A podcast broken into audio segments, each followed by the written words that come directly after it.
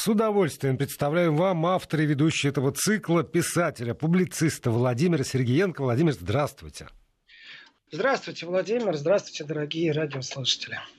И, э, как вы понимаете, Владимир, естественно, на удаленном от меня расстоянии, так чтобы от меня ничего, кроме силы мысли, не могло достигнуть э, его, равно как и вы. Но у нас э, сохраняется вместе с вами возможность задавать свои вопросы.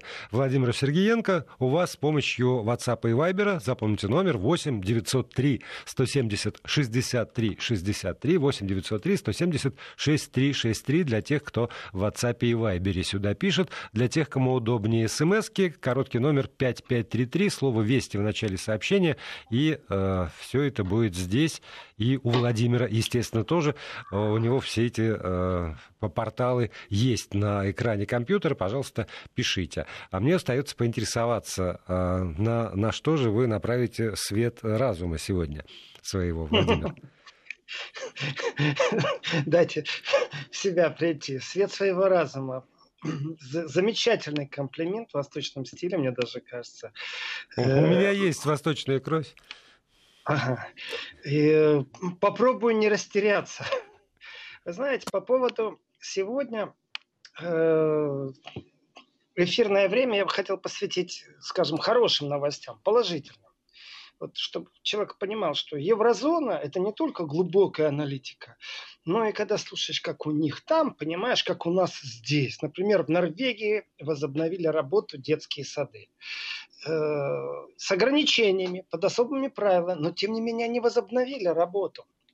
Сегодня мне слали коллеги, сегодня мне слали э, друзья, сегодня мне даже слали враги сообщение о том, что замечательный какой-то ученый из Германии, давая интервью одному из э, сильных, скажем, медийных средств, радио телевидения Люксембург. Это такая компания частная, которая присутствует практически во всех странах Евросоюза, практически, вещает практически на всех языках. Это смесь всего, и шоу, и разговоров, и спорта, и Формулы-1, ну, чего там только нет. И вот один из ученых немцев изучал, изучал проблемы коронавируса, и как-то вот он не пробился, к сожалению, на федеральные каналы, не пробился он в официальные такие хорошие податочные СМИ, как по мне. Но РТЛ тоже неплохо, я считаю, это круто выйти на РТЛ. Так вот, сбрасывали мне сообщение, что были изучения, как распространяется коронавирус, и непосредственно этот ученый, который там возглавляет институт, био, бла-бла-бла, эпидемиолог, бла-бла-бла, короче, все там у него правильно, с титулами, со званиями, но есть факт. Значит, представьте себе город. В городе живет 250 тысяч человек. Заболело в этом городе там полторы тысячи. Есть летальный исход, 49 случаев. Цифры все могут измениться, прямо пока я с вами говорю. И вот что он сделал. Он окунулся, при том идея его мне очень понравилась. Он окунулся в самый эпицентр. Он окунулся в самый эпицентр, и из этого эпицентра он вел определенные научные исследования, которые заключались вот в чем. Он ходил по тропам тех, кто был болен. И он изучал их тропы на предмет где остаются вирусы, где их можно подцепить. И дверная ручка, в доме, где живет больной, сто процентов известно, что он переболел или все еще болеет. Парикмахерская, где был больной коронавирусом, э, школа, магазин. То есть они ходили непосредственно по очагам, где есть э, больные. Я считаю, что это абсолютно правильное исследование, абсолютно. Оно немного альтернативное. То есть кто-то изучает возможности борьбы с эпидемией, с вирусологией, там я не знаю, что только сейчас не происходит. Врачи из разных стран говорят разные вещи. У меня такое ощущение, что на два врача сегодня три мнения как минимум. И как человек не из медицины, я, конечно же, слушаю все это, когда они противоречат друг другу, мне это все давит. И тяжело выбрать позицию, в которой я должен сказать, я этому доверяю или я этому доверяю. То есть для меня статистика важнее, чем что-то другое. Так вот, его исследования говорят, что если человек вдруг чихнул прямо себе в ладони, дотронулся э, к дверной ручке, а другой тут же дотронулся до этой же ручки, а потом полез к себе где-то в слизистую, в глаз или в нос или в рот, то тогда шансы 100%, что он заболеет. Вот. Но если все-таки соблюдать определенную дистанцию, долго не находиться, даже вплоть того, что с больными в одном помещении, такие случаи были, что люди не заразились, находясь в одном помещении, потому что долго не находились. Зашел и вышел. Меня, правда, это наталкивает на определенные размышления. Я, если вдруг захожу в магазин, мне очень хочется выйти оттуда в течение пяти минут. То есть короткими перебежками сбежал, схватил то, что нужно, расплатился, убежал. Вот. Но это мой личный невроз такой. Еще желательно дышать при этом, когда в магазине находишься. Но что касается научных исследований, здесь очень важный момент – это то, что он не нашел э, сам вирус во многих местах. То есть с точки зрения распространения меня сегодня успокоили, что если соблюдать определенную гигиену, и это не просто мне там говорят, ой, там руки мой, нет, там, нет, это уже не просто там вот маску надел, руки помыл, нет, это исследование с другой стороны. А вот было ли на дверной ручке, а лежит ли это на земле, там где вот дом, в доме человек 100% имеет диагноз, у него установили коронавирус, притом вот этот вот 19 которая форма вызывает больше всего у нас опасения, потому что этих коронавирусов тоже много, давно неизвестно. И вот в исследованиях, вы знаете, ну правда, ну до фанатизма доходить же не надо, туфли снять в прихожей, в хлорку их окунуть и вообще их убить этой хлоркой до конца. Э, в принципе, получается, что нормальные не какие-то там спецбоксы, спецслюзовая система, а нормальное отношение к гигиене практически является гарантом, что ты не заражаешься. У меня был такой вопрос, где я искал по европейским каким-то порталам, которые более-менее вызывают доверие. То есть, ну, не всегда официальные СМИ вызывают доверие. Такое что же бывает. При том, что когда вот давят на тебя одним мнением, то хочется найти все-таки альтернативное. Если такие исследования еще у кого-то, или один вот действительно один такой вот немецкий ученый из Бона, э, такой умный, разумный, отправился куда-то там в очаг и начал это исследовать. К сожалению, я не нашел, чтобы кто-то тоже делал такие эксперименты, это очень важно. И Мало того, что я не нашел, я э, скажу так, задумался, а почему их никто не делает? Почему вот только какой-то один человек придумал это с одним институтом исследовательским и пошел? То ли это дело финансирования, то ли это в недомысле, то ли нежелание. Вот у меня вопросов больше, чем ответов. Но тем не менее, давайте так.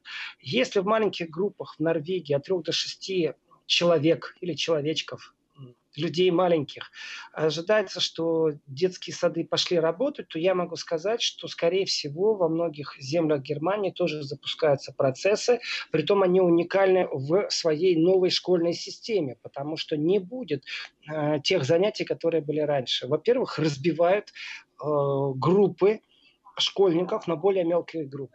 То есть социальную дистанцию школьники держат внутри класса значит, было 20 человек, значит, теперь будет 10 на уроке. Было 30, все равно будет 10, их так рассаживают, чтобы между ними было расстояние. Э, это тоже такой момент, знаете, специфический, а как оно все будет, вот как так, еще вроде бы не прошел вирус, надо ребенка в школу отправлять, а отправляя его в школу, глядишь, и сам на работу скоро пойду. Поэтому, э, кроме того, что целевая группа дети болеет меньше и легче, кроме этого, плюс еще запуск детских садов, в которых будут малые группы, а также младших школьных классов ведет практически к изменению школьной программы. Э, основные предметы вроде бы вырисовываются. Это математика э, и иностранный язык. Это, конечно, смешно. Я не знаю, какое будет будущее поколение. Я много слышал нареканий в России и сравнений, например, там ЕГЭ и система образования при Советском Союзе. В Германии точно так же я слышал нарекания, что нынешняя система обучения это какая-то для болванов, например, а вот в старые времена там при ГДР было действительно хорошее образование. Так вот, в этом контексте, вы знаете, очень интересно получается, что э, основная эта дисциплина математика или как? Назовите мне какую-то другую. И э, изменение в количестве в педагогическом, получается, количестве тоже будет изменение. То есть невозможно учителей э, вот разбить как-то на два класса, где по 10 человек, значит, должны быть какие-то другие уроки. При том, что если 10 человек, почему они должны быть 45 минут, откуда этот стандарт академического часа и прочее, прочее, то по логике вещей на 10 человек можно тратить меньше времени, то есть 30 минут уже, а не 45 минут. И тогда меняется вообще форма образовательного процесса, вещи, о которых э, ну, много кто начинает говорить и рассуждать. Ну вот и... это опять же, я прошу, прошу прощения, перебью, это опять э, те разговоры, которые сегодня просто актуализировались, потому что и по поводу продолжительности урока, и по поводу наполненности теми или иными предметами э, школьной программы, по поводу того, что, собственно, на этих предметах надо преподавать, каков должен быть оптимальный состав э, класса, э, должны ли они сидеть или стоять. Вот это все то, о чем говорили последние много-много лет. Но сейчас просто эти проблемы уже нельзя просто обсуждать, их надо решать немедленно находить какое-то решение. И вот это решение само собой как бы и находится. Э, я не могу сказать, что это само собой как-то находится. Это, Владимир, далеко не само собой. Но, в принципе, вы абсолютно правы. Мы приходим сейчас к тому, что о чем много говорили, много действительно говорили, но как-то вот эти все разговоры, они разговоры. А тут получается, что гром грянул, все перекрестились и начали менять что-то. Я не буду спорить, что важнее, химия или не химия. Пользовался ли я квадратными уравнениями в своей жизни хоть раз после того, как э, забыл, что такое вуз, там школа.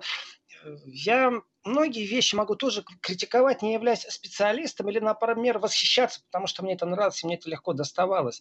Но факт тому, что школьное образование должна соответствовать сегодня определенным э, векторам развития человечества, и ребенок приходит в школу, у него есть навык, например, полностью работы с, э, в интернете, с гаджетом, виртуальный мир, он намного сегодня интереснее может казаться, чем классический. Все эти эксперименты там с виртуальной доской, не виртуальной доской, это не имеет никакого отношения к самой системе образования, сколько часов нужно дать, по каким предметам и вообще к чему ребенок должен прийти перед тем, как он идет в взрослую жизнь и перестает быть ребенком. И вот здесь вот сама система, вы представляете, заставляет, во-первых, уменьшать группу. Это значит, педагог может больше э, уделить внимание. Это очень важный момент. Второе, сократить урок. Ну, разница большая.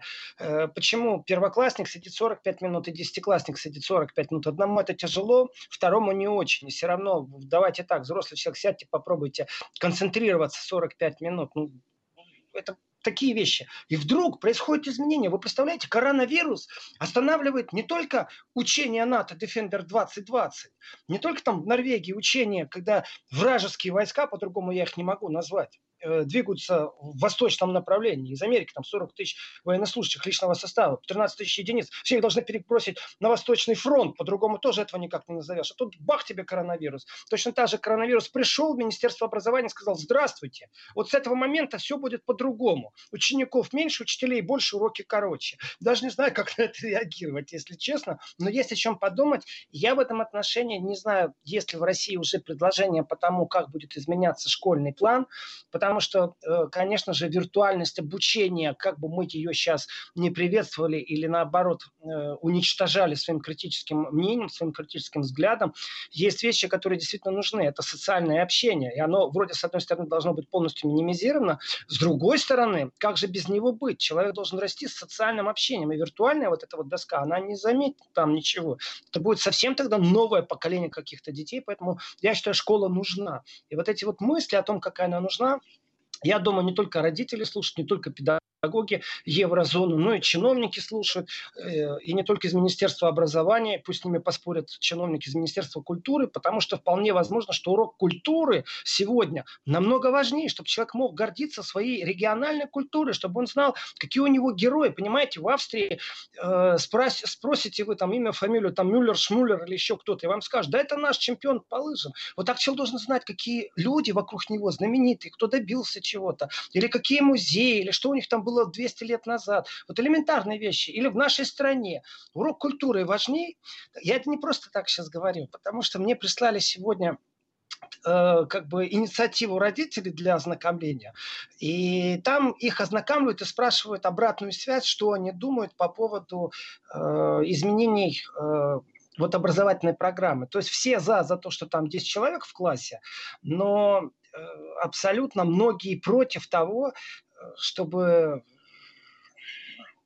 вот эти уроки, все, которые были, повторялись в том же духе, и я увидел, что там начинают писать по поводу уроков культуры и регионоведения именно вот в том контексте, в котором я сказал. Ну, я считаю, что это важный момент, и действительно, я считаю, это положительная новость, потому что, ну, не все же пессимистично смотреть в будущее, а надо смотреть и положительно. У детей будет, может быть, правильное образование, в хорошем смысле слова правильно, не так, как это думает какой-то министр где-нибудь там в Вестфалии Нижней или Верхней Саксонии, а как вообще какой спрос сегодня, понимаете? И э, урок культуры, который я увидел, это очень специфический специфическая тема, это очень тонкая тема, к ней нельзя подходить так просто, э, наброситься и сразу ее, знаете, так раз-два и уже сделали. О, нет, это тоже большая дискуссия. Вот как с Конституцией дискутировать надо, так и с этим надо дискутировать, что входит в понятие культуры, что такое уроки культуры. Но уменьшение э, минут во время академического часа, уменьшение количества в классе детей, это уже то, что действительно впереди вот некоторые страны предлагают, некоторые страны это вводят. Я дальше про Норвегию, в которой детский сад ходить Владимир, безопасно. я прошу прощения, можно я уточню сразу вот какую вещь? А, в условиях Федеративной Республики Германии, вот все, что касается образования, это забота а, федеральная или это забота все-таки земельная? И там земельная. Как... земельная. То есть каждая земля земельная. вправе устанавливать как раз вот эти правила обучения, программы обучения, и э, ничего, кроме единого какого-то теста, не связывает э, разные федеральные земли в смысле образования ну, не то чтобы не связаны, они подглядывают друг друга, но программа может вплоть до того, что отличаться, если э, школьник, ребенок был в одной земле в первой четверти и переехал в другую землю в третьей четверти, ну, скажем так, чтобы понятно все было, то вполне возможно, что он пропустит целый курс, потому что то, что он учил в первой четверти в одной земле, как раз именно в третьей четверти будет в другой земле. То есть у них в этом отношении нет синхронизации, наоборот, полная десинхронизация, и не знаю, хорошо это плохо, это просто факт. Я вот читаю сообщения Санкт-Петербурга. Вы подписывайте, уважаемые радиослушатели, ваши сообщения, чтобы можно было к вам обращаться. Широкое общее образование для обеспечения не столько компетентности, сколько развития когнитивных способностей ребенка. Без освоения материала нормальной средней школы, они упрощенные для недоумков. Мозги останутся недоразвитыми, как тело разнообразнейших подвижных игр. Вы знаете, вот здесь это не Европа, это Канада, но у них там э, физкультура там Э, на самом-то деле э, является важнее там, математики или иностранных языков. Э, да, может там в некоторых школах три раза в неделю, в некоторых школах пять раз в неделю, но это их наука, в принципе. И в их науке в их школьное образование, у них свой опыт. Может, им лесорубы нужны, поэтому у них физкультура пять раз в день. А может, действительно это для здоровья. Это все вопросы дискуссионные. Но я возвращаюсь к коронавирусу, кроме тех ограничений, которые новые появились в школе в системе образования, то я скажу так. Норвегия, она как? Садики открывает, говорит о том, что она ослабевает жесткие ограничения. И в скандинавской стране под контроль взято, ну, вроде бы как все. Поэтому и говорится о том, что вот постепенно снимают ограничения. Что в первую очередь э, выходит из-под грозного контроля карантина. Это кабинеты физиотерапии. Понятное дело, что это такое, для чего. Но второе, я с этим абсолютно согласен, оно не, не удивило, я рад, что они об этом написали. Психотерапевты. Психотерапевты э, выходят на работу, прям армия психотерапевтов. Я согласен с этим. В некоторых странах культура психотерапевтов заключается к тому, что я нет, я же не сумасшедший, я же не нормальный, сам совсем справлюсь. В других странах страховка оплачивает психотерапевтов, психологов, которые просто слушают проблему, рекомендуют и, в принципе, сводятся к такому другу с профессиональным образованием, который рассматривает определенные вещи не под углом «ты больной психически», а под углом, что вы попали в типичную ситуацию бытовой ссоры, которую можно вот так, так, так решить. И в этом отношении то, что психотерапевты выходят на работу уже с 20 апреля, я считаю, это замечательно. А вот рестораны и бары будут закрыты. Массовые культурные и спортивные мероприятия отменены минимум до середины июня. То есть вот постепенное снятие в Норвегии карантиновых мер, все, что у них взято под контроль, начинается с физиотерапевтических кабинетов и психотерапевтов, которые выходят на работу, а до середины июня культурные и спортивные мероприятия отменены. Массовые массовые. Соответственно, если мы смотрим, как это развивается в странах, в которых под контролем, не под контролем, которые достигли уже известное нам понятие плато, то тогда мы понимаем, что там происходит. При том, что сравните население Норвегии какой-то там, северной, да, у которой там 5,4 миллиона человек живет, и у них было зафиксировано 7 тысяч инфицированных людей коронавирусом. Скончалось 154 человека. То есть у них есть их статистика, и э, вы знаете, когда министр образования заявляет, что ходить в детский сад безопасно, э, пусть он и не главный эпидемиолог, но тем самым он открывает э, сразу же дверь возможностей. Эта дверь возможностей называется так. Мой ребенок под присмотром, теперь я иду работать. Ну, в принципе, это сводится к этому зачастую.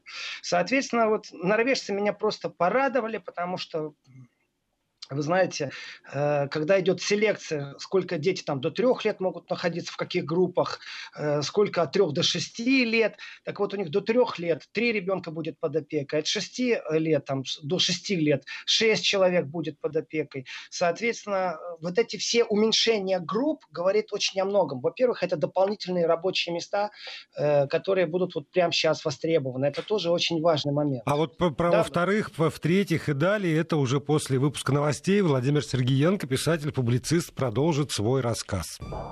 Продолжаем программу. Владимир Сергеенко, писатель-публицист, на связи со студией Вести ФМ. Эм. Говорим мы о тех изменениях, которые происходят э, в странах Евро- Европы, даже не, не Евросоюза и не Еврозоны, э, в узком смысле, о странах Европы. И вот это открытие детских садов в Норвегии, который так вдохновляет Владимира Сергеенко. Я попутно могу сказать, что э, у нас тоже не, не абсолютно все закрыто. А, по предварительным а, заявлениям есть группы и в детских садах, и для начальных школьников а, в целом ряде школ, там, районов Москвы, по крайней мере, уж точно. Э, я рад, что это так, а не по-другому. Я рад, что это так, а не по-другому. А еще я рад, что, в принципе, вы знаете, появилось огромное количество, Владимир, меня даже иногда это раздражает, вот этих всяких теорий заговора, ну, уже математически раскладывают.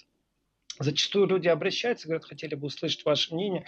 Я, я даже не успеваю просматривать все, что шлют. Э, я видел уже и на итальянском, где мне сидели в ухо переводили, на немецком, на французском, на английском, на русском, конечно. И вот во всем этом потоке, я считаю, такие новости, как из Норвегии, открываем детские сады. Вот молодцы, первые пошли, они могут себе позволить, значит, у них статистика выровнялась. И я рад за норвежцев, отличные новости. И так будет везде. Шаг по шагу жизнь перезапустится, и будет все нормально.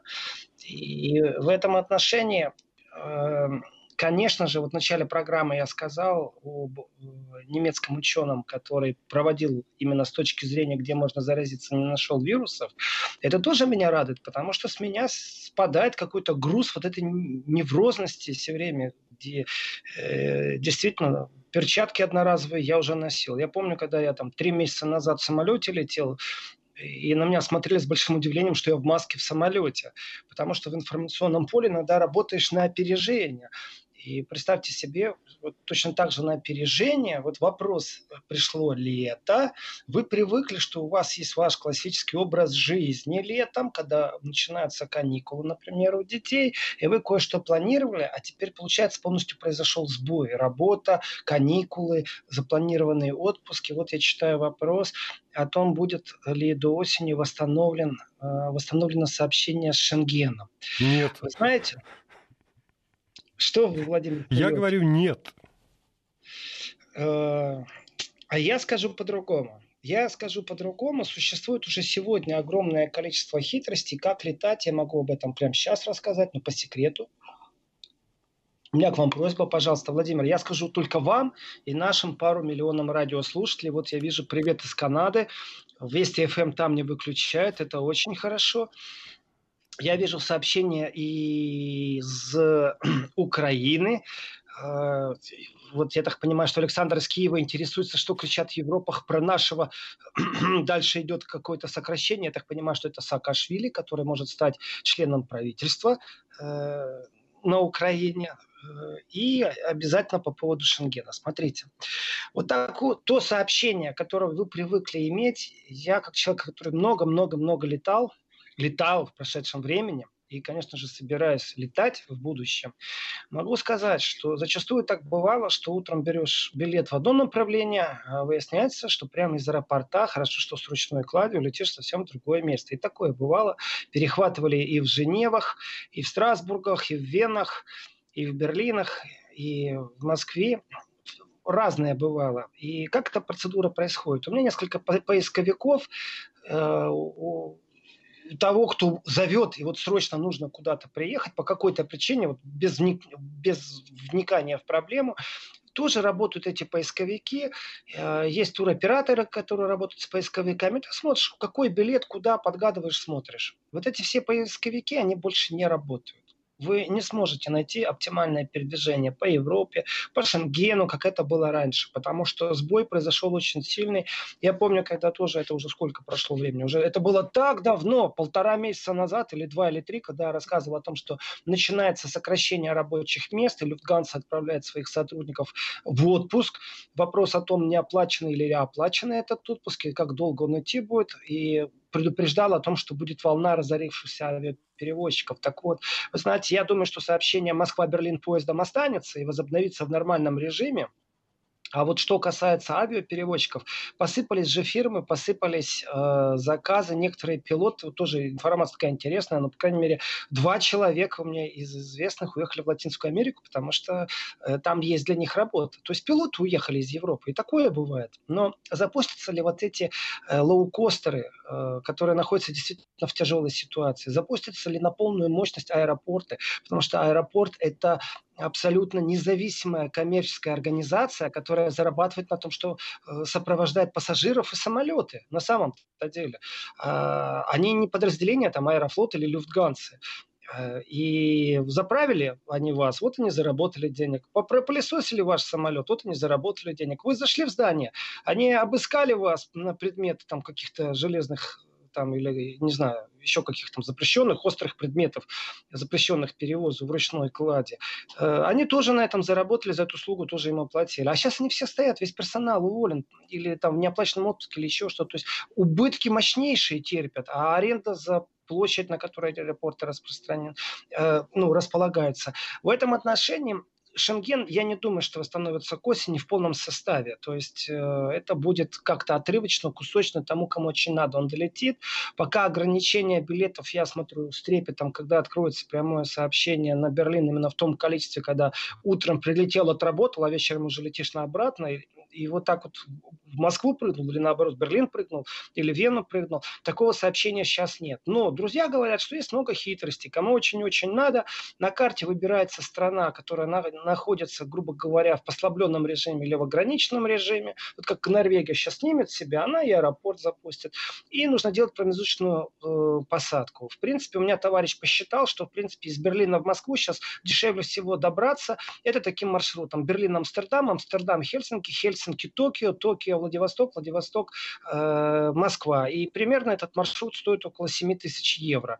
Я ему сказал, что, в принципе, возьми себе попутчика и закажите частный самолет, потому что я не слышал, что частные самолеты там как-то запрещены. Или, в крайнем случае, пакуй себя в посылку и в каргах дипломатической почтой э, отправь, ну, если очень надо.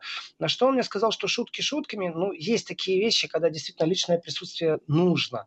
Разные бывают и жизненные обстоятельства, и не только работа, бывает родители, которым ну, надо уделять внимание присматривать, скажем так, или помогать. И люди застряли. Так вот, к осени сообщение будет Шенгену. Но это сообщение шенгенские, оно будет не восстановлено на все 100% по прогнозам. Я же в будущее не смотрю на кофейные гущи. Я говорю только из тех э, продаж билетов, потому что сам интересуюсь. И, как правило, авиакомпании больше, чем на полгода никогда не давали возможность приобрести билеты вот по этим поисковикам разным, которые существуют. И сегодня попробовать дозвониться в авиакомпанию компанию? Можно. Но ответ вы получите примерно такой. Не знаем, сообщим, смотрите за объявлениями. То есть они сами ничего не знают. Соответственно, соответственно, э, визы для тех, кто интересуется тоже Шенгеном, могу сказать так, что те визы, которые были людям вы, вы, выданы, э, некоторые страны уже объявили об этом, некоторые еще объявят, я просто в этом уверен, что они будут без лишних дополнительных финансовых сборов э, заменены на новые. Ну, у кого они закончились, а у кого была возможность ехать. То есть те туристы, которые там брали или не брали. Я знаю, что очень многие люди, волна идет прямо сейчас такого определенного мошенничества. Я не знаю, как это в России, но вот в Европе, в Германии, во Франции, я знаю, люди получают огромное количество писем переведите там э, в страховочную фирму такое-то количество евро, и у вас будет адвокат, который вместо вас все проблемы решит, с лоукостером, у которого вы заказывали билеты на свой отпуск там летом, вместе с гостиницей и прочим. Из них часть предложений серьезные, а часть предложений абсолютное плутовство и мошенничество. Во всем этом разбираться сил просто нет, вот честное слово. И э, кроме Шенгена, вот ехать, не ехать, с точки зрения отпуска, ну, я не знаю, Испания же объявила о том, что не будет у них отпуска в этом году и не будет возможности э, в Испании провести отпуск. Это достаточно серьезно. Пляжи будут закрыты. То есть не знаю, когда они это отменят. О чем это говорит? Это говорит о том, что вся инфраструктура будет не подготовлена к тому, чтобы принимать туристов.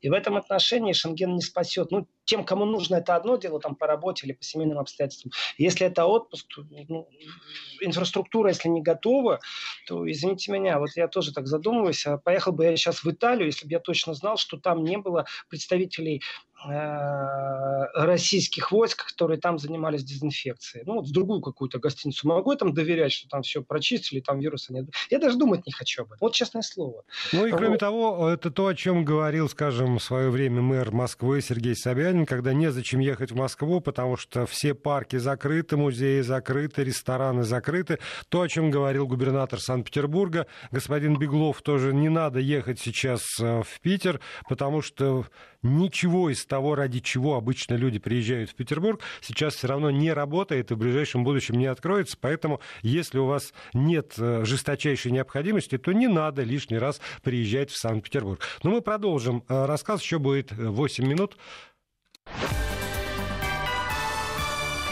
Вести ФМ. Потому что 6 секунд технической паузы истекли, и Владимир Сергеенко готов продолжать.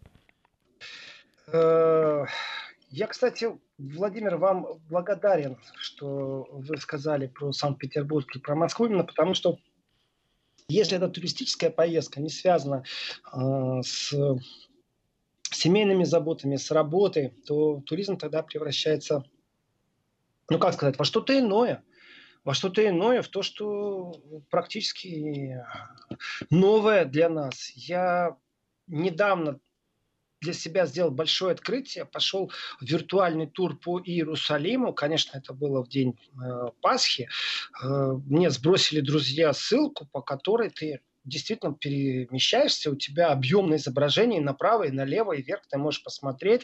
При этом у тебя еще очень замечательный экскурсовод на русском языке тебе что-то рассказывал. Ну, потрясающе. Я получил удовольствие, провел в храме там, я не знаю, ну, час точно я провел где-то и тоже друзьям переслал. В этом отношении ну, нужно набраться терпения определенного. Вот. От темы э, музеев и сидите дома, не, не надо вам в Европу, знаете, я не знаю, но у меня ассоциативно, у меня это была закладка, но это не специально сейчас так получилось. Я все равно об этом хотел говорить, это не имеет никакого общего э, корня с тем, что я говорил перед этим о Шенгене. Э, я хочу э, зачитать, наверное, все-таки сообщение, которое написали есть такое международное движение «Врачи мира за предотвращение ядерной войны». Организацию мало кто знает, ну и вообще она всплывает редко и очень специфически, эта организация. Но представляете, какой у них узкий э, вообще сектор деятельности. Мало того, что это врачи, так еще и эти врачи только за предотвращение ядерной войны. Вот я, например, как журналист, как писатель, как лоббист, там, как медиатор, я не могу уже попасть туда, потому что я не врач. Хотя я тоже за предотвращение ядерной войны. Не знаю, зачем они так узко себя ограничили.